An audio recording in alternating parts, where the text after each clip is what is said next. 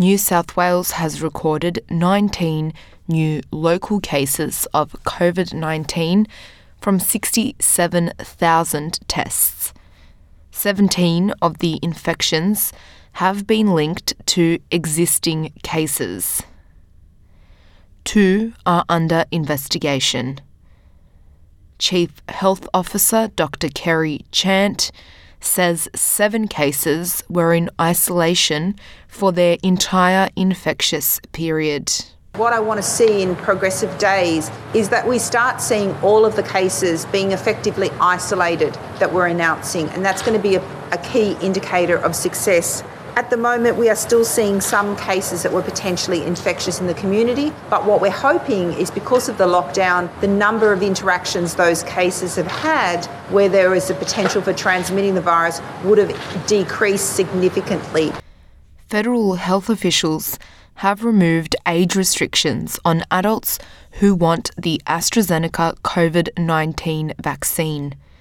This means anyone can get it, but they have to speak to their doctor for advice.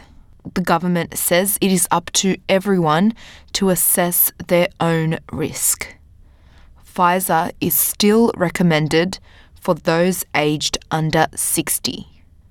COVID 19 Task Force Commander, Lieutenant General John Frewen, told the Nine Network the government isn't changing its mind. We've been in the very fortunate position of having, uh, you know, very low rates of community transmission, but as the recent outbreaks in Victoria uh, and now New South Wales, and also uh, we're seeing cases in the Northern Territory, WA, and other places.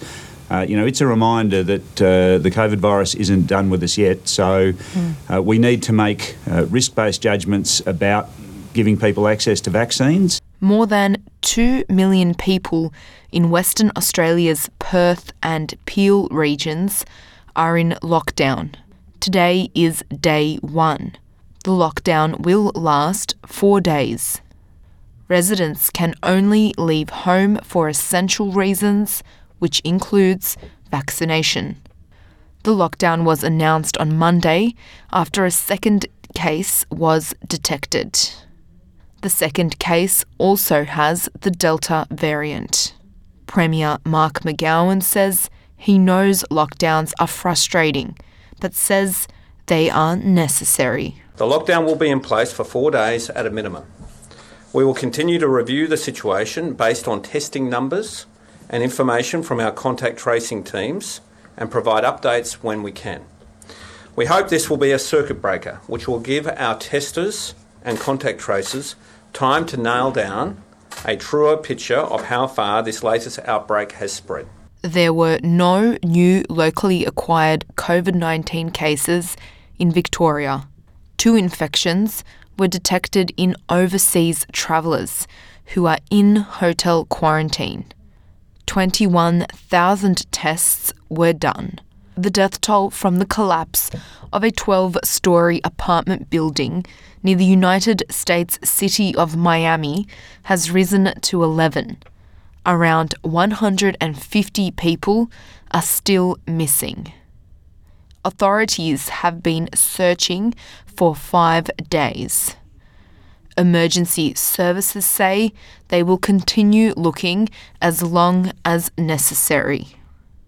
The former rulers of Ethiopia's Tigray region say they're back in control of the regional capital. It comes after eight months of fighting with the federal government.